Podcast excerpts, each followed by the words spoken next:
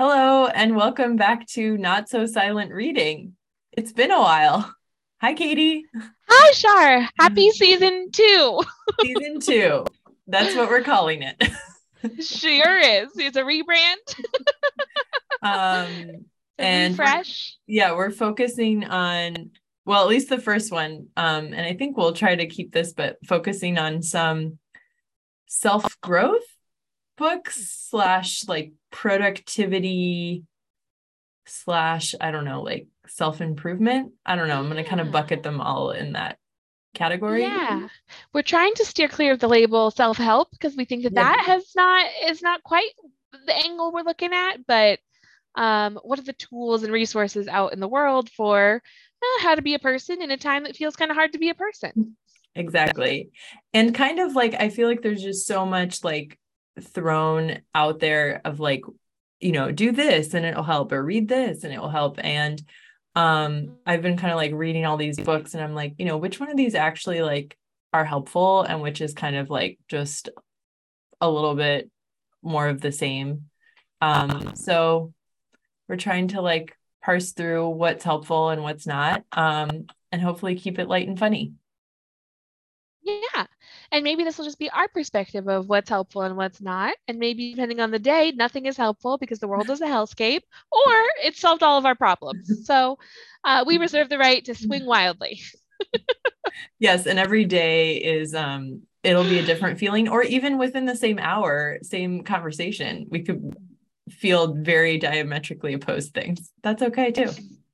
Yes. Um, it, it varies from moment to moment. We're all just hanging on by a thread. Um, right. One green smoothie at a time. just barely hanging on. Um, so today we're talking about Burnout um, by Emily Nagoski. Nagoski. I'm not sure how to pronounce her last name, and her sister Amelia. Do you know the correct yeah. pronunciation? I believe I heard it as Nagoski, and Nagoski. I would not die on that hill. I, I I'm not confident in that, but I thought that that was what I heard them pronounce it as. Um, but yeah, and they are a little uh, or uh, for those ladies uh, of a certain age, maybe I'm actually maybe not ladies of a certain age, but Emily Nagoski wrote a very well received book called "Come as You Are," which is which I, I also have. Her. I mean, an incredible it is both an incredible title and an incredible cover art image um, for a book about women's sexual um, health and uh, experience, really. Um, and she kind of, in that book, debunks the idea of um, women's sexual sexuality being kind of the inverse of men or like opposite similar to men but like male is the norm and then here's how kind of women do it a little bit different she kind of debunks all of that um, and in that book she had a chapter about um, you know, kind of about like stressors and like um, she calls them accelerators and brakes and like the stressors that we feel in intimate experiences um, can kind of cause us to pump our brakes. Um, and so she talked about kind of the psychology behind the way that like the stress and those, how to address the stress in our intimate experiences so you can have like a healthy and fulfilling sex life. And she had a chapter about that in there. And so she goes on this book tour. Sorry, I'm just like gonna go jump into this like story I've heard her tell to kind of explain how burnout came to be. Um, and so she goes on book tour, to, uh, book tour proud of this like incredibly compelling work of like scientific research and like studies and expertise that she brought about like women's sexuality. In every q&a on book tour people asked about completing the stress cycle and the chapter she had in come as you are about completing the stress cycle. And so burnout was her way to kind of like fully like develop those ideas and kind of address them um, along with her sister who is a music compo not a composer but she is a conductor um, oh, and wow. she is like one of very few women who I think has a PhD in a type of music conducting. You know what? This is not the most well researched intro, and that's fine. We're doing our best. yeah. Listen, that was a compelling story arc. Details, you would forget them anyway. I just saved us all the brain space. Keep it, we'll keep it moving. but, well, so yeah it's i mean the book so okay i, re- I had read come as you are before i read burnout um and in full disclosure i read burnout i started last year and i probably got about halfway through and burned out in january and then picked it back up like this past week when we um decided to do this book and I honestly I finished it today. I like kind of sped read or not sped read. I like just kind of sat down and finished the book today. So um there's parts I like it's funny I had made notes last year when I was like writing or like reading the first half and it was funny to go back today and see what I had written like I had written in certain pages like yes exclamation point like I totally agree. Like I was so enthusiastic. So that was kind of fun. Um yeah. we can talk about those parts but uh yeah I don't know what's your kind of main take or your thoughts on the book? Or where well, do you want to start? um yeah. So I will say, in knowing who I am at the point that I read this, I was working on some um, burnout stuff like for work for my company at my company. Um, and so I'd read this book um, in the winter of 2020, our first pandemic winter, um, when stress was high and burnout was high, um, where I was certainly one of, I think, many people who was like, I cannot control the world. But now that I'm suddenly finding myself working from home and then I have nothing to do outside of work but to kind of sit in my existential dread, I will just work more. And so I was just kind of burning my candle at both ends. And I was like, I I can't do anything to solve a pandemic or anything like that, but I can write up this document or make this presentation or volunteer for this thing and take on all these extra things to feel productive and of service as a way for me to cope with my own anxiety about um, a pretty, you know, tough season that we were living through. And so I knew about myself. Um, I was not having an easy time finding time to sit down and read uh, because I felt like time sitting down and reading uh, just like wasn't again like matching my anxiety energy level. So I did the book on tape and I was like, cool, I'll have to go for a walk to listen to this podcast. Um, and that is the thing I know helps me. And so my biggest takeaway was like that was like a way for me to kind of know myself that like I knew at that point that going for a walk and getting out of my little space was a useful tool for me. And this book was a really good uh, way for me to understand why that was working the way it was. So I found this book super helpful um, in a lot of ways, but like really just practically, it made me understand what was happening in my own brain and body. Um, and I was a big fan. Well, that kind of um, is a, is a little meta because I my favorite quote. I guess this is jumping ahead, but the part that I like the best, and I guess that is also kind of in Come As You Are, but is about the completing the stress cycle, which they talk about. And one of the things they um, say is like when your body is basically stressed out or like under duress for long periods of time, um, you kind of main you remain kind of stuck in this period of crisis, which like can exacerbate health problems, you know, anxiety, all sorts of things. Um, and it's what creates burnout. But they say that you what you want to do is try to complete the stress cycle. So do things to like you know maybe way back in the day we were stressed out by a lion. Today we don't really face lions in our day-to-day stresses but other things causes stress like work or you know social interactions or whatever. And so but there's no like we're not like running away from a lion anymore which was a way to like before it's like you had a line, you ran away from the line, you survived, hopefully, and then you like, oh, okay, now I can like de-stress because I'm not at facing a threat anymore. And now we're just kind of in this permeate, like there's no that doesn't happen in the like modern day interactions that we have. And so she talks about like how can you do things like physical activity which will help your body base and mind calm down and kind of like get comfortable that there's no longer like you're no longer facing a threat right? And kind of go back to your normal levels. And so it's funny that you're like walking when you're listening to the book because that's exactly what they would probably tell you to to you to, to do. They would be and so proud. for me the most and i'll read the quote because i think I mean, basically, it just says physical activity is the single most efficient strategy for completing the stress response cycle.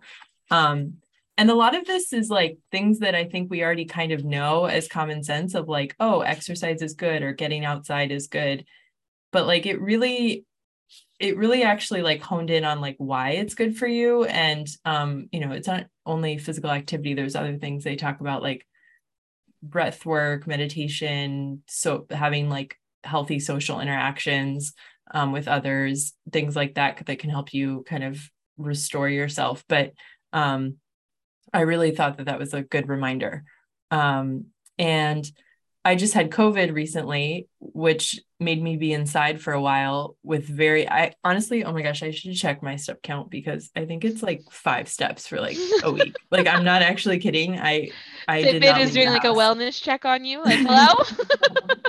like, I mean, I, I don't think I like left the house in oh my god. Okay, can you see this? It's like there aren't steps. I took 94 steps between December 6th and 12th. Like that's not normal. Anyways, oh, um, then I was feeling really like sad, kind of like depressed after I got COVID and was like struggling to kind of get back in the routine. And now reading the book, I'm like, oh, duh, because like literally didn't see anyone, was by myself, isolated, so no social interaction, and then also didn't do any kind of physical activity. And like that really sent me into a spiral. So it was a good reminder that like those things are important and there's a reason why people tell us to do them. Yeah, totally. Um, the other piece that they talk about in this book that I also thought was very good I think for for for me, but I'm sure like many other women would also um, identify or recognize this in themselves too. But even like as I was talking about, like let me take on all these other things because I can't solve a big problem. So if I can solve all these little problems, then I am adding value in some way. Um, and in the book, they call that like human giver syndrome. Um, and like human giver uh, syndrome is often like a way that um, individuals are expected to like devote their like their time and like attention um, and sometimes even bodies to others. Um, and like that is like particularly how women are conditioned and socialized to do that um, and the role that like women are kind of expected to bear all this. Like again the pandemic really highlighted the, america runs on women not on Dunkin although we are duncan on women um, over and over again. Um, sorry. But it is just like a, how long has that been waiting? Have, is, did that just come to you or have you been waiting to say that? No. I wish i wish that that was like Love my catchphrase. Um and like the ways in which you know i think a lot about uh, like weaponized incompetence and like men who are like, oh, I don't, or not even just men, but also like generational, like plenty of people who are just like, I don't know how to do this, so I'm not gonna do it, so you're gonna do it. Um, it's easier for you to just do it than to teach me how to do it. Is like also kind of an undercurrent in all of this.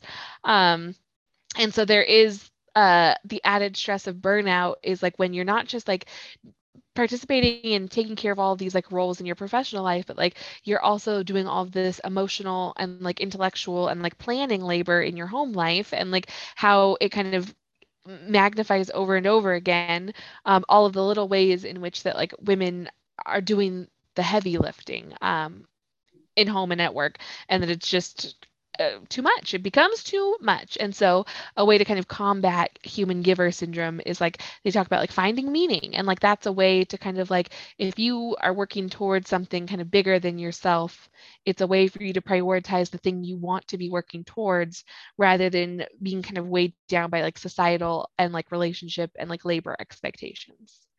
Um, and I enjoyed that process too because my default is let me prove that I am of value by showing you my value um, and then am therefore like worthy of like also care and attention but only once i've earned it through my labor which is not correct. I don't know a man who thinks that way so.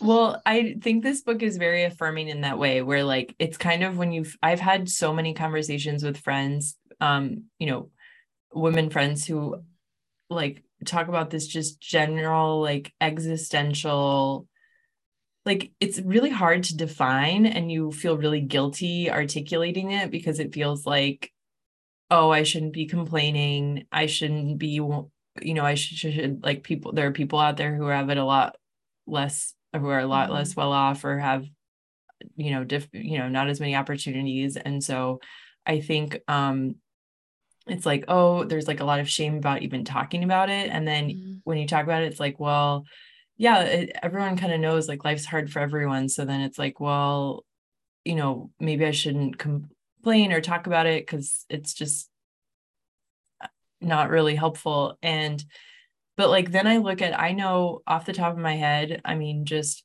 probably close to 10 friends that have all burned out and actually had to take off significant amount of time off work and mm-hmm. um you know i myself had I think a career burnout in retrospect at a at a previous role. And um for a variety of reasons that you know like i guess i don't know i feel like i'm not really making an interesting point no, here. I, I, guess the point is like this book like really for me at least was like oh i'm not crazy. Like there is there is something going on in the in our society mm-hmm. that is affecting like many many people um and whether you call it burnout whether you t- call it like i mean you could call it a host of different things like but there's like this pressure that I don't know that we face in modern I don't know, maybe burnout has existed before, but maybe we just know how to articulate it now. But um, it, it really is everywhere.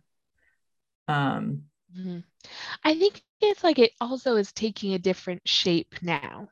It's like, you know, women couldn't vote before. And like, you know, it took a long time for like women, American women to get the vote, uh, you know, across decades. Like, you know, white women got it in the uh, 1918, I think, and um, Black women didn't get it until the 60s. I think Indigenous women didn't get it until uh, the 70s, maybe even the 80s. So, like, you know, there it's been the, the story arc of women has been very different over the last century.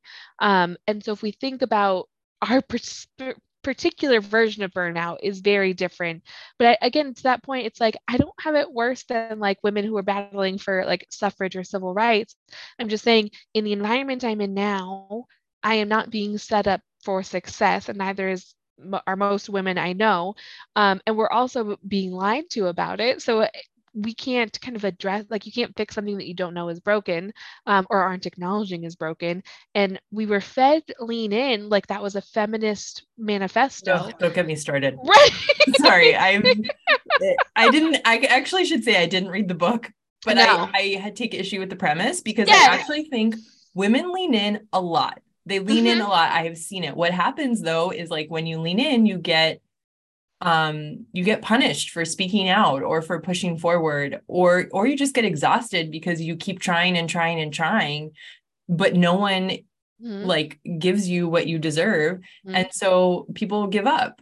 It's like that learned help they talk about it in the book learned helplessness. I think that that's the thing. So I, I take issue with like oh you just lean in. It's like no i see a lot of people lean in all the time. And this isn't just women. It's men too. But like Great.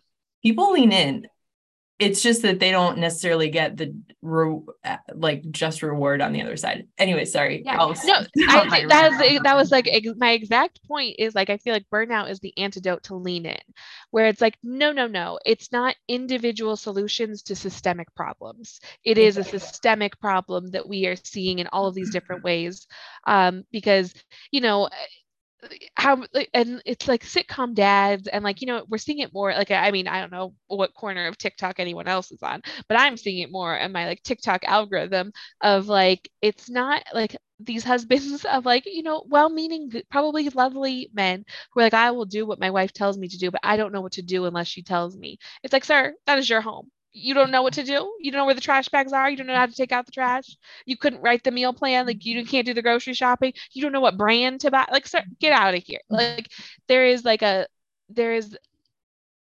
I think in, in many ways it's a product of how the patriarchy has taught us to be a value to men and to get a worthy partner we have to do all these things and that that is our role and so we then entered the workplace in a way but we didn't release the home or rebalance the home labor um, and the home economics and division of like uh, partnership stuff. So I think that we ended up carrying all of it and we're expected to and we're absolutely expected to and there's no support mechanisms for how that shows up and so burnout feels to me like a really natural endpoint for us um, and that you know self-care was a capitalist response to this um, of buy a face mask that'll fix this. Um, try this great yoga retreat uh, do a juice cleanse. Like none of those are again going to like address the root issues of what's going on. And neither neither will taking a walk.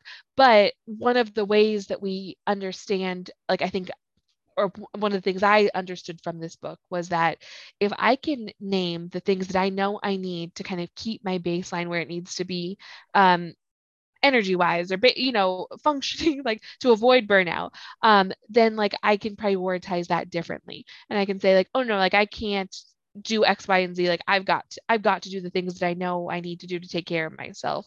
Um, and what that has looked like. And like for me, for someone who is like living alone, like single, like if I had dinner plans with friends and I am feeling a lot of anxiety, I will often say, any chance you want to go for a walk and like get a quick bite like somewhere along the way rather than like a sit down? Like just feeling like I gotta move a little bit. And like usually that is like well received. Um, or I could walk to the restaurant. Can we go somewhere a little farther away and I'm going to walk so I can kind of get myself there in the headspace I need to, whatever, all of those things. Or e-bike. Yeah, e-bike for life. uh, micromobility is the way of the future.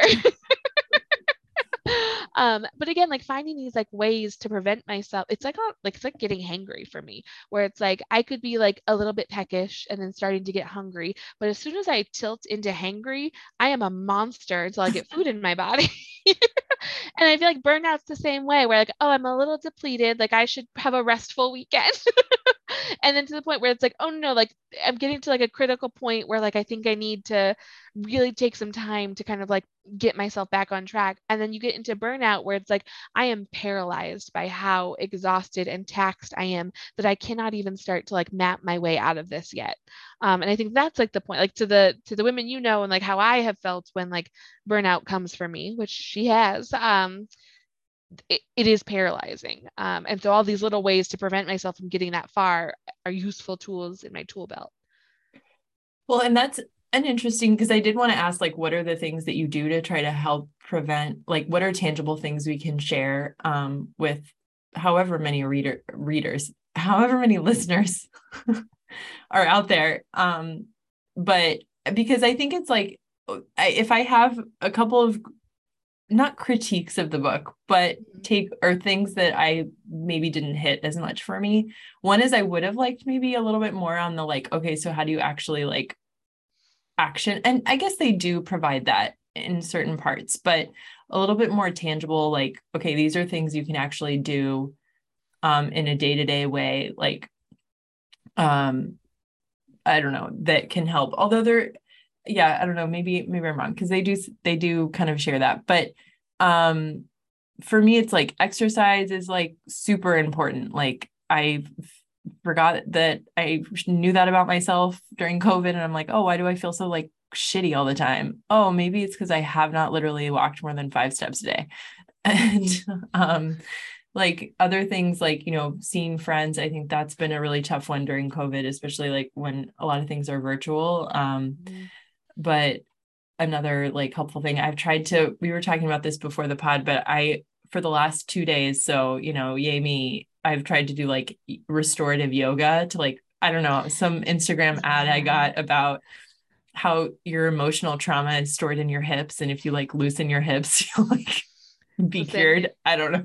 Kris Jenner like, works Great. hard but the algorithm works harder. Yeah so they found me obviously yep. um, uh-huh. and i so i was like doing yoga for t- so i'm like okay maybe i can work that into like my thing but then i my problem is then i get like overly like happy or like i get mm-hmm. so excited about a new thing so then i'll be like okay i'm going to meditate i had like a reminder every day in my phone to like drink all these glasses of water and like walk 10,000 steps a day and i'm going to meditate and i'm going to go to the gym and then i start feeling like crushing anxiety about all the things that I'm not doing that I should be doing that are supposed mm-hmm. to be mm-hmm. quote unquote healthy. Um, so then it kind of like compounds and I don't know how to like I don't know, find the happy medium or yeah. Well, that's like a perfect lead in because they also talk about like the bikini industrial complex, where it's this like idea that like women also have like societal pressure to like conform to a certain body type and like um you know physical expectations for like how we should look, act, dress, makeup, hair, all those things, which is also adding to like the labor of what it means to be an acceptable woman in society. And so like I think that similar to like your point like one of the things that was really useful for me was one um, redefining my relationship with like what exercise and workouts meant. And like i think for a long time um, of, of a generation of youth who grew up with low rise jeans in fashion and an apple shaped why are they coming back by the way? Because who, the, who decided? Listen we figured out mom jeans for you gen z. Trust us. You know what's the worst is that have you seen the ones where there's like holes in the in the like I gotta find a photo Listen, and I'll the transition to me being my mother is full because who's paying for jeans with holes in them anymore?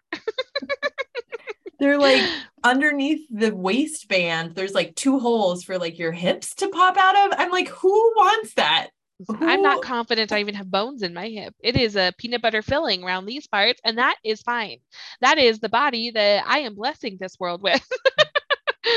uh, yeah. Anyways, it's bonkers. Yeah. So mm-hmm. like thinking through like, and I think because of a lot of like the era in which like I grew up and like the the models of uh, femininity and women that I had were all very much straight sized petite like whatever conventionally thin and beautiful women um that i always kind of associated exercise as like trying to change my body and like trying to like balance out like oh calories in calories out and like oh i should be in a calorie deficit and like oh i got to get this work in to like earn this treat. That was like normalized kind of diet culture conversations like in my household and like just deeply in my head. And so for me like a useful actually active transition was like my my walks are for my brain they are not for my body. Um like hot girl walk season i am all about like get hot girl walks every day all day. Like it's just like a little out put on a little outfit put on a little sunscreen go out for a stroll.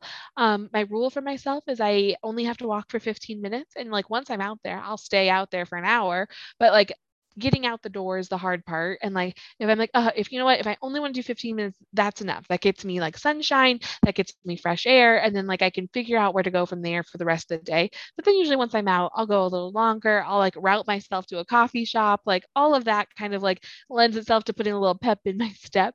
Um, so that that change I think was really useful because otherwise I would fall into that same kind of like slippery slope of um, I have to have like my athletic greens in the morning and like I have to be like X amount of grams of protein and I got to do this kind of a run and then every third day I'm to do this kind of a strength workout but I should also do active rest and then I also have to do my job and then I also have to make time for friends and then I all it just is very easy to suddenly do all add all these things on and your effort to address burnout and exhaustion has you doing a bunch more things but without fueling your body to do those things. I can't do all those things in a calorie deficit no thank you. It's winter. I'm hibernating.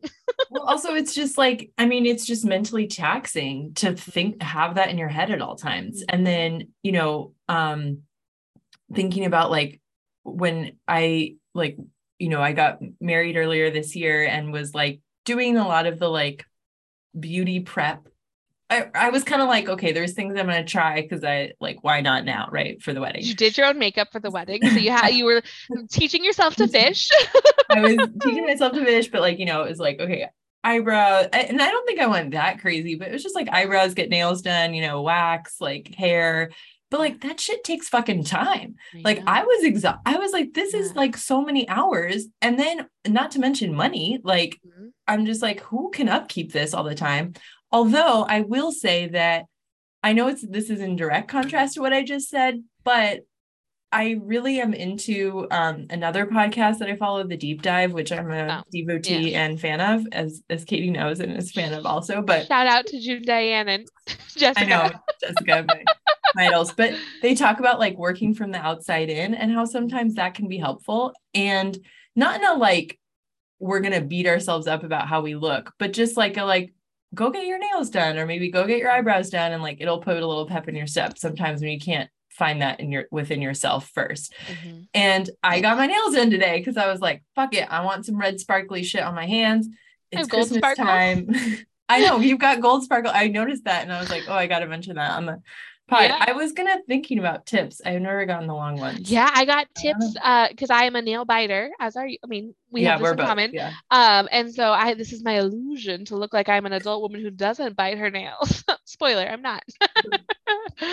um, but I think that there's like a difference between labor for external validation and letting someone take care of you and make you feel like you are a priority. And like sitting in a salon chair while someone just like rubs your hands or like you know, gets the calluses off your feet or just does that little massage in the arch of your foot, oh, like the while they're getting, like, yeah, it's such a good It part. really is. Like, and I'm like, the massage is the best part of a pedicure, yeah. hands down. And you're just like sitting in a massage chair, reading your book, listening to a pod, just kind of like decompressing, doing something that is entirely about you and there's nothing else you could be doing at that moment is like the recharge. And so, like, back to burnout, like, they talk a lot about like rest being like a key part of this. And rest doesn't mean like sitting and just like twiddling your thumbs, but rest could be all of the other ways that we recharge and like um you know folding laundry and like maybe like you know mopping your kitchen instead of like going for a run is like also a way for you to feel productive but not like overtax yourself. And so finding those ways. And so i feel like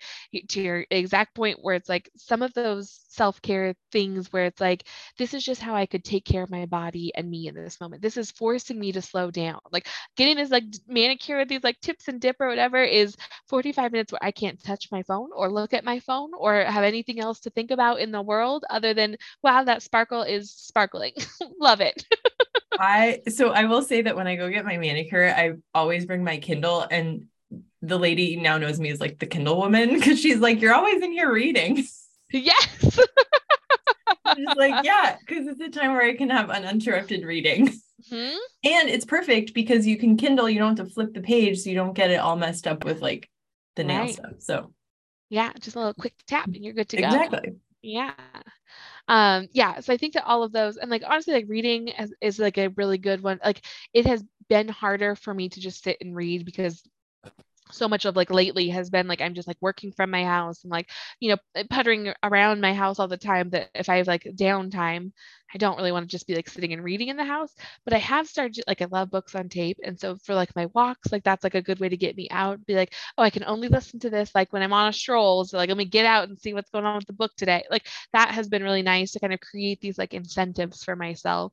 And now as there's kind of like a return to a more normal like cadence, like um, and even like when I went to your wedding, like I had to post up in a cafe and like read for like two hours and like it was just like not rushed at all. And it was like very nice to just like, oh cool, like there's nothing nothing else I need to be doing. I could just kind of enjoy this time um, to like, you know, be back with like characters and books that I'm enjoying and like in it just felt good to be kind of back in that part of my routine um, as like a gentle self-care thing. Yeah, I've been trying to focus more on reading at night versus watching TV because I would like after work just like plop in front of the TV. But I've been mm-hmm. having really bad like sleep lately and like insomnia. And so I'm trying to like shut down the electronics a little bit earlier and mm-hmm. switch to reading. Um, it hasn't really helped yet, but I will say like it is nice to read. Um, I don't know, that for me is definitely like a big uh thing of relaxation and mm-hmm. um like res- restoring oneself. Yeah, totally. Um, um back to your point about like restorative yoga, I really like restorative yoga because it's like yoga with props, um, or it's like poses with props. And like I think that there's just something like really nice about acknowledging that like could i do this position without the props like absolutely but by having the prop it allows me to have like a sustained amount of time in a position with like less stress so i can access like a deeper kind of stretch because it's not putting the same kind of like pressure on myself whatever. There's just like having that tool it's like do i don't need it but i get something more out of having it. And i think that's kind of like a, a microcosm of like all of this is like I, if I could have some props to help shore me up, it allows me to get like a deeper sense of X, Y, or Z. So, like uh, to your point about like loneliness and time with friends, like um, I am a, a, bad tech. Like I know that my phone is like a source of anxiety, and so I often have my phone on do not disturb or like away on silent, and that is like fine. And like I, I it's been tough in a pandemic when that's a primary form of communication but i also like really notice that like when i'm with people like i can be very like intentional about like i am so excited to, spend time with someone like i can feel that like i'm getting more out of it because i'm not being pulled or feeling that anxiety uh, of my phone what uh, like is that making sense as like a thing where it's like yes. setting myself up for success of like i trained myself to not be as responsive to my phone because i felt like that girl on tiktok who tells you you've been scrolling for too long i was like oh, i didn't know the internet could tell me i had interneted too much. I was like now i'm really in trouble. And so like being really mindful of those things. Um because i really zaps you in. I've like in a way that the other apps, I mean, the other apps do too, but I don't know. There's mm-hmm. something about TikTok that is like, like really like hypnotic. Um, mm-hmm. Um, and it's troubling. but I, I today, or yeah, no, earlier today, I cut, I deleted the apps, social media apps off my phone. I've gone through phases of this before. We'll see how long this one lasts. I think I'm just gonna try it for the holidays because I, I feel like it just brings up so much um like competitive anxiety in me that even like subconsciously I think. And so I'm mm-hmm. trying it like especially LinkedIn like LinkedIn's a really tough one. Um I feel like for like oh where where is my career? How am I doing? Mm-hmm. relative to peers. And that really gets in my head which is like not great. Mm-hmm. um so we'll see. But I do think like the phone is yeah a big it's definitely a can be a big source of anxiety it's hard because it's like a tool that you realistically like need like we're not mm-hmm. going to like go off the grid. If you want to be a i mean i don't know maybe some people are able to do it but for the most of us like that's not really like a reality. No. and so it's like how do you moderate the use of it so it doesn't become like toxic but you get the use that you need out of it? Yeah. I don't know. And um, i don't think i found that balance. I think i've no, erred yeah. on the side of i would like to not be as beholden to this device if I could. Um, yeah, I don't. It's it's tough. And like one of the things I did do, kind of consciously, speaking of like social media too, is like I did a lot of like cleanse of like what what accounts are supporting what I'm trying to do and what aren't, and like really like unfollowed things like i started doing like a lot of like active reporting of ads that i didn't think that were of service and like you know made sure that like i was really clear about like no no diet ads like no um cleanses no tummy wraps like all of that stuff like really specifically not because like i think i'm super susceptible to it but i felt like it would just kind of like hit me and then i would like logically be okay like be able to move on but like i just didn't want that seeping in as like a stressor in a pandemic that like a bunch of things are already difficult. I don't need to be worried about how to, you know, one magic pill that will have me lose 80 pounds in 30 days.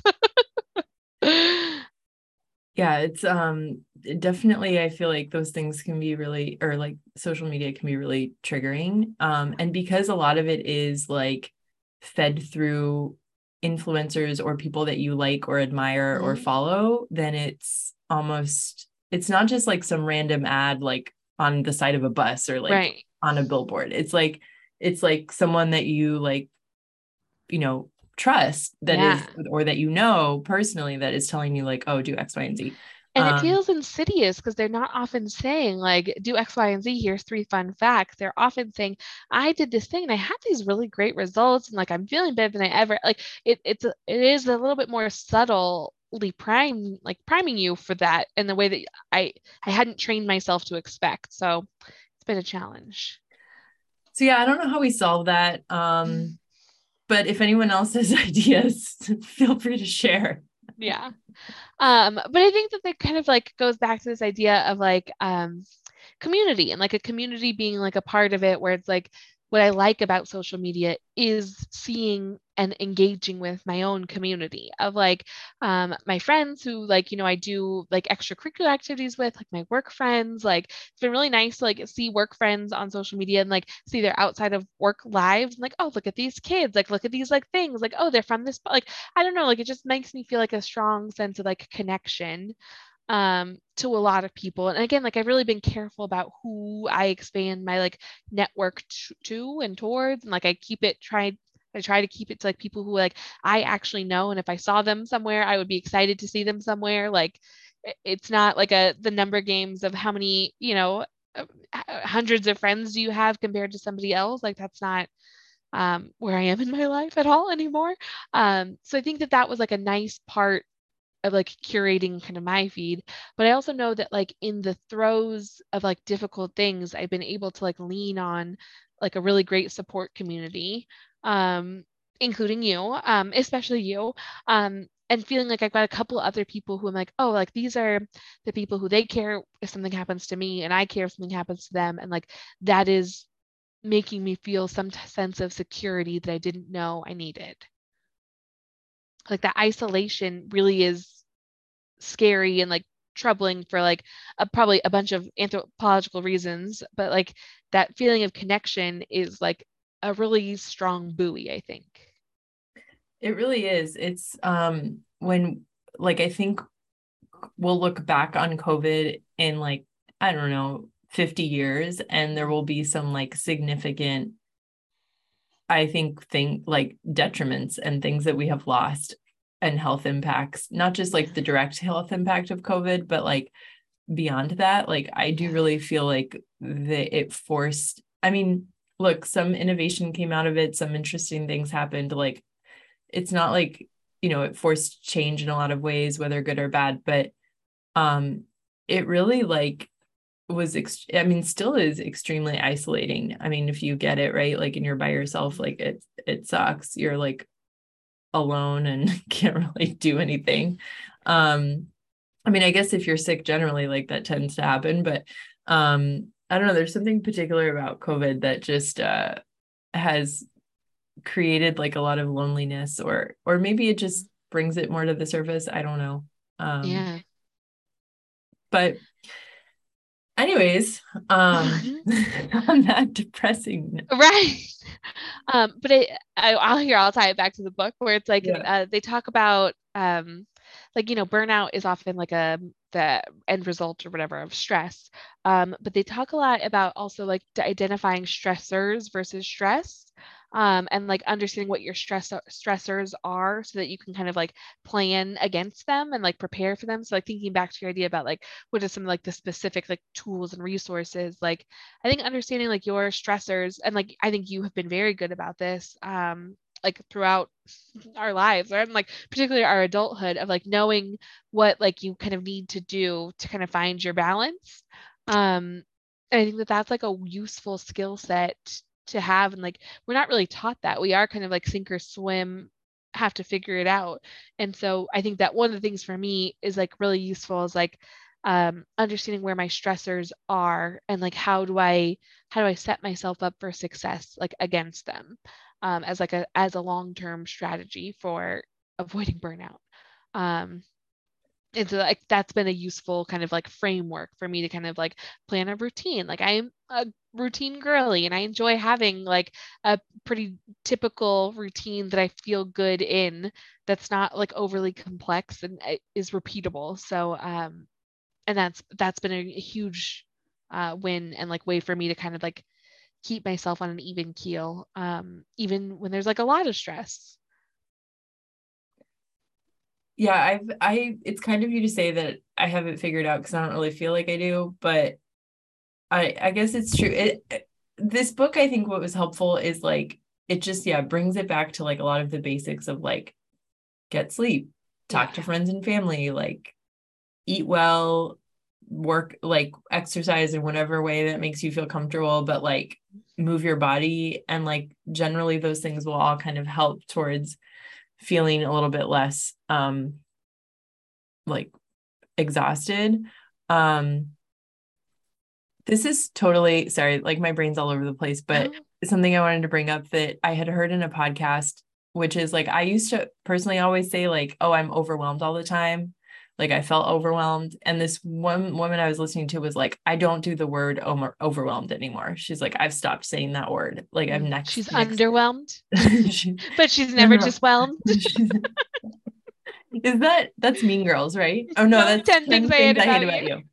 Great movie. Um, can you ever just be whelmed? Um, Gabrielle Union stays an icon. uh, also, I okay, sorry, tangent on Gabrielle Union. She I think just turned 50 and looks incredible. No, she's Benjamin buttoning. She looks the same like, now as she does in yeah, I know. I'm you. like she looks I like she looks possibly amazing. hotter. she might just be hotter now. yeah, she's anyway, the best. Uh, um so but I just I liked it because it's like I feel like that word I use it all the time but it's like not actually helpful because it's like it just makes me feel kind of worse about the situation I'm in. So I'm like, okay, what is another adjective I can use instead of saying overwhelmed? Like maybe I'm frustrated or I'm tired or whatever. And that has helped a little bit because I just feel like I use that word blanketly and um it doesn't really help like identify what actually is going on and like how to mm-hmm. actually start solving for it. Yeah. Um yeah one of the all. things no that's good um, one of the things that i have found um, to be a really like useful tool for me um, or like language thing for me is like I I'm sorry, like I have low bandwidth right now. Um, and that's like just like a nice way of like saying like I can't do this thing and I can't even really name why I can't do it, but I can't do it and that's on that. Like I got low bandwidth, so sorry. Um, and that is just good for me. Like having to not explain why I'm saying no because I can't often always like articulate it. Um, and it's also like recognizing, oh, I do have low bandwidth right now. Like, how do I like uh, reassess that to kind of like get it back up? Um, as like a ling- linguistic tool that makes me feel like that allows me to protect a boundary, but also identify a problem. Um, and that's useful well learning to say no and being better at, at it i do feel like is a tool to combat burnout because i i feel like it's like when you just start to do to you start saying yes all the time and you don't know how to like set the boundary. And like what i've learned at least in the working world is like no one's going to set that boundary for you at work. Mm-hmm. and that's what i tell people. I'm like you have to know how to set that up for yourself but it's very hard to say no. Like i have i have such trouble saying no i cannot do that mm-hmm. or not just at work but like or like if like someone asks to hang out or something and like i just know that that's not something i want to participate in i just like agonize o- over it and like think about it and like i just can't bring myself to say like nope sorry can't attend or can't do that mm-hmm.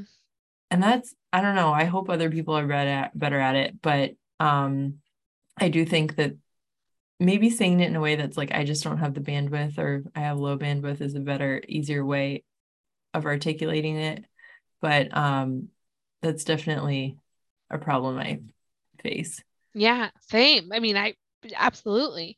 Um and sometimes like eh, to be very clear, it's not always like things I don't want to do that I like am looking for an excuse to get out of. I mean, there are sometimes like, you know, sometimes people just invite you and like they feel connected to you that you don't reciprocate. And like that is what it is. But there are oftentimes things like i would like to be doing but i it would cause me a ripple effect of anxiety to figure out how to execute that. And i just have to say no i, I have low bandwidth or no thank you or i'm so sorry that's not going to work like whatever it is. But like it's not that i don't want to it's that like there the thousand behind the scenes things that my brain is spinning out on are so the volume is too high with that where I can't find a path forward. So I can't do it. Thank you. Love you. Bye.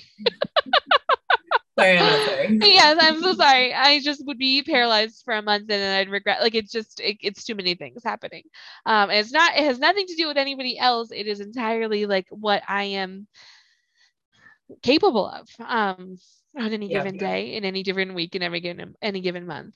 Um, but I will say when I am backed into a corner or I feel like I am in the moral high ground in some way. I got to say at a meeting this week that I would not be doing something beyond a certain date because I was not being compensated for that work. So it had to sunset.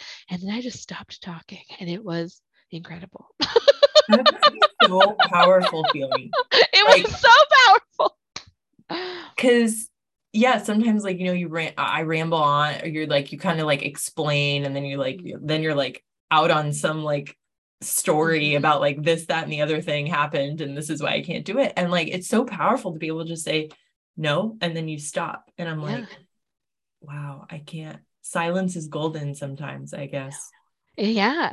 But also like it, the eh, um, that urge to fill the silence to like prove that you're not doing something wrong or you're not dropping the ball. Here's all the reasons why I had to say no to you because I can't just say no because that's justified. Like I have to give you all of this song and dance about why.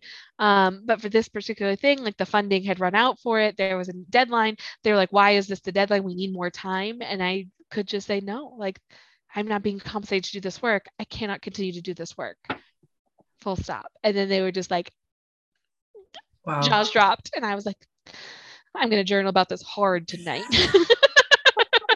oh, speaking of, wait, okay, journaling. Yeah. I've always thought I was a little woo woo, but honestly, it's been really helpful. I will say that is one of the things that I've like started to do more this year. Not really, because I always felt like journaling, you had to like write, like, I this happened and that happened. That's too much. Dear Katie, today was a day. It's like too much. So I just but like when I'm feeling really anxiety, I've started, I always carry a notebook with me everywhere and I just will write like what I'm feeling, like in note style, just like, or even words. They're not even sentences. Oh, They're just here's like, my notebook. here's mine. And I keep them and I have like one a year basically. And mm. it really, I don't know, it really does help. I don't know what kind of like Jedi mind trick it does, but that it has been something that has helped. Or like before a big meeting, if I'm really nervous, like I'll just like be like, okay, this is why I'm nervous, or like what is the worst that can happen, kind of thing. Mm-hmm. Um, I don't know. Hopefully this helps someone out there. Uh, I would also like any tips or tricks that someone has because yeah well i think that the thing we didn't talk about that they talk about that you need to hear is also self-compassion like oh yeah well yeah something I could work on. Um, Wait, I quote. Sorry, keep talking. I'm okay. trying to find this quote. Yeah, because I do feel like there is like you think that, again like this is not a problem we can necessarily like think our way out of or plan our way out of like these things exist the stress exists the expectations exist um and you can't just entirely like opt out of like our society like that's just the reality of it and so i think that kind of finding our balance is part of like what the challenge is and so it's not all yes to one thing or all no to something else but like what what is feels like right to you like what, what what's kind of like the right groove to be in um, that feels sustainable. And so like my journal is also like a bullet journal but like i'm not like a those gorgeous bullet journals that like women do that are just incredible all over pinterest. I realize that like whatever you can't i mean already like journaling is good enough. We don't need to feel bad yeah. about how we journal. I, and I I am praising them for ha- their artistic expression that they use this for. I love it. Incredible. That wasn't going to work for me. yeah, exactly. So I do like a little baby habit tracker where it's like, did, did I take my medicine in the morning? Like, did I go for a walk in the morning? Because I know that that's the thing that triggers my like serotonin hits to get my whole day right. That improves my sleep. That gets my anxiety. Whatever. All the things I know a morning walk is like a, a big part of it. And so it's just like, what what are the things that I know kind of like set me up for success? And so like I only track like five things. Like it's not exhaustive list. It's just like these are the core things that I know if I do these right, I'm setting myself up for success. Um, and when things go wrong, I can usually tell it's because I haven't I've skipped some of these steps. And so that has been useful for me. Um, but it's also like a learning curve and like also like giving ourselves permission for it to change over time. Um, i think that that's like a real one for me um, where there are seasons in my life where like drinking is no problem it doesn't bother me like I, it doesn't affect my sleep in any way like it feels like a way to kind of like ha- a venue for fostering connection. And there are seasons in my life where j- drinking triggers like my anxiety and that kind of like anxiety hangover that they talk about now too, where it's like, oh, that I, this is not it for me. Like right now, I'm not able to to do that in the same way without the same with the same con. Like it's just too much. Um, and so giving myself permission to kind of feel that out and be wrong every now and then. Sometimes you're just wrong, and that's fucking fine. It is fucking fine. Um, well, any last um did you find thoughts? the quote you were looking for? Did I cut you oh, off? Yeah, so you? Yeah, the quote. Well, it's just that the reason people re- resist self-compassion is that they're worried that if they stop beating themselves up, they'll lose all motivation, that they'll just sit around, you know, watching TV and, you know, eating Lucky Charms in a bowl full of Bud Light, as she said. Um, but I think that's 100% like why I struggle with it is because I feel like that's my motivation and like if I'm not tough on myself then like shit's not going to happen. Um and I I really haven't really solved that. So it's a work in progress. Um I know that like people say self-compassion is better and like you'll be more productive that way, but like it is so I'm so not wired that way and I'm so wired to be like I mean literally like you know they talk about the whip and like how do you like move faster? And i'm like i was raised by someone who worked in the racehorse industry where like literally you're like jockeying the horse and yeah. moving forward. Like that is how i was like raised to be and it is very difficult to break out of. Yeah. And like also horses that failed literally got shot. So oh god. Dire consequences. Oh my god. Too far? Was that too, too much? far. It's so bad oh boy. Oh goodness. On that note, yeah. Um,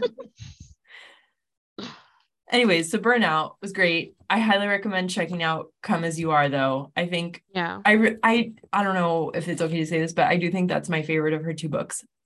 I agree. I think that's okay to say this. And I find that is not a knock on burnout. I just find that Come As You Are was revelatory. Yes. Me. Come As You Are should like honestly be required reading mm-hmm. In high school. I feel like yeah. I don't know, maybe like I just feel like it's like the sex ed that we never got that we should have gotten as well. Truly. Yeah. Don't show me um, pictures of gonorrhea. Give me that book. so what do we okay, two things. What are we yeah. doing next? And then I always like to hear like a recommendation at the end of the show of like either what you're reading or watching or listening to. Okay. Um, so what are we doing? We had a whole list in yeah. our text exchange. And so um I think Atomic Habits was on that list. Yeah. And then the Wait, other one I was or like or, the, body keeps the score, thinking oh, about your hips. That could also be great. I have read Atomic Habits, but would love a refresher. I actually found that one pretty helpful. Um so I'd love to deep dive into it. But the body keeps the score has also always been one I've like been interested in, and never read. So yeah. I don't know. I'm gonna let you pick. Okay, I'm gonna go Body Keeps the Score because I also have read Atomic Habits, and neither of us oh. have read Body Keeps the Score. So. I think it'll be nice to come in fresh with it. Perfect. Let's do it. Um, and then recommendations I just have to share with you.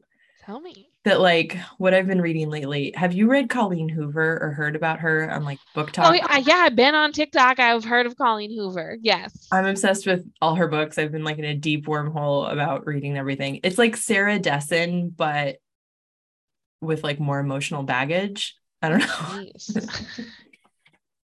it will take you on an emotional journey, but it's so good. Their her books are so good. Um, I have heard wonderful things about her books, but I also am in a season of knowing myself and like I cannot take the emotional baggage because if my pendulum swings too far in a direction, uh, what we just talked about, there's not enough morning walks to get me out of it. Um, so I've been reading um Candice Carty Williams wrote Queenie, and her sophomore novel just came out, and it's called People Person. Um, and I've really been enjoying that. Um, book and it's just been like a night like I loved Queenie. I thought that Queenie was like really great and like poignant and like it was just a really well constructed character that was like relatable. Um and then this is kind of like a similar um I can I can see her kind of emotional intelligence in her writing in the same way in People Person, but I'm only about halfway through. Um, and the other thing I have been re- watching, um, it's been World Cup season. Shout out to Oh my god, the game today. I can't even. I know. I talk about an emotional burnout. Like right. I, yeah. I thought you were gonna cancel this call. this podcast is being recorded on the day of the World Cup final. I will say I my emotions feel very raw because that was just like I was I'm a France supporter and fan and so it was like that was a real roller coaster that they took us on. I mean, congrats to Messi, like amazing player. Right. They did a great job, but like there was just so much hope there at the end and then to have it, it was incredible away, comeback. Was, the comeback was insane. I mean, yeah. Mbappe was I've never seen anything like that I think in sports. Um yeah. so yeah, it was it was a little bit of a gut punch. But yeah, you know, in four years it'll be in North America, and I'm really hoping that I can go to a game. So oh my gosh, yes, uh, yeah, Qatar's a little tough on the travel budget. Um, so it's in the vein of soccer, like I'm a Ted mm-hmm. Lasso fan, and then I found Wrexham um on Hulu, Ooh. and Ryan Reynolds and Rob McElhenney of It's Always Sunny in Philadelphia fame bought a British soccer team. Um, and it was oh. a team that had been relegated to like the bottom tier of professional soccer in the UK, and it's Wrexham in Wales. And so they bought this team, and they're trying to get that team back kind of up um, into the Premier League or the Championship League again. Um, and so it's like a documentary mini series like there's a season one that's about their kind of experience buying the team kind of getting to know the town and like it just made me really root for this team and like feel again like a real connection just like i grew up playing soccer like really enjoyed soccer but like as an adult it hasn't been as easy to kind of like follow in the us and so now i feel like it's really having a renaissance in a way that's really lovely um, and maybe not having a renaissance maybe the renaissance has been happening and just kind of reaching me and that's also fine too fine i'm, not, too. I'm gonna practice self-compassion and not beat myself up about it what that lovely, was like a joyful show. That's what a lovely um yeah thing to watch i um in terms of watching i just wrapped up season two of the white lotus which also took me on an emotional journey um highly recommend i don't know have you seen it i have not seen season two yet i was waiting to binge it because i was like i can't be a weekly girly right now Twitter was a flurry, is what I want to say. There's some great tweets about it, but as um, was the gram, as was TikTok. uh, but no spoilers, um, because you need to just watch Experience it in the vacuum. It. Yeah. Good. Listen, Aubrey Plaza and Jennifer Coolidge is already enough to compel me. Fabulous cast. Um, yeah. Well, we'll leave it there. This was just lovely to pick back up. Um, and we'll tune back in with The Body Keeps the Score um, next time. Thanks, all. Thanks, everyone. Bye. Bye.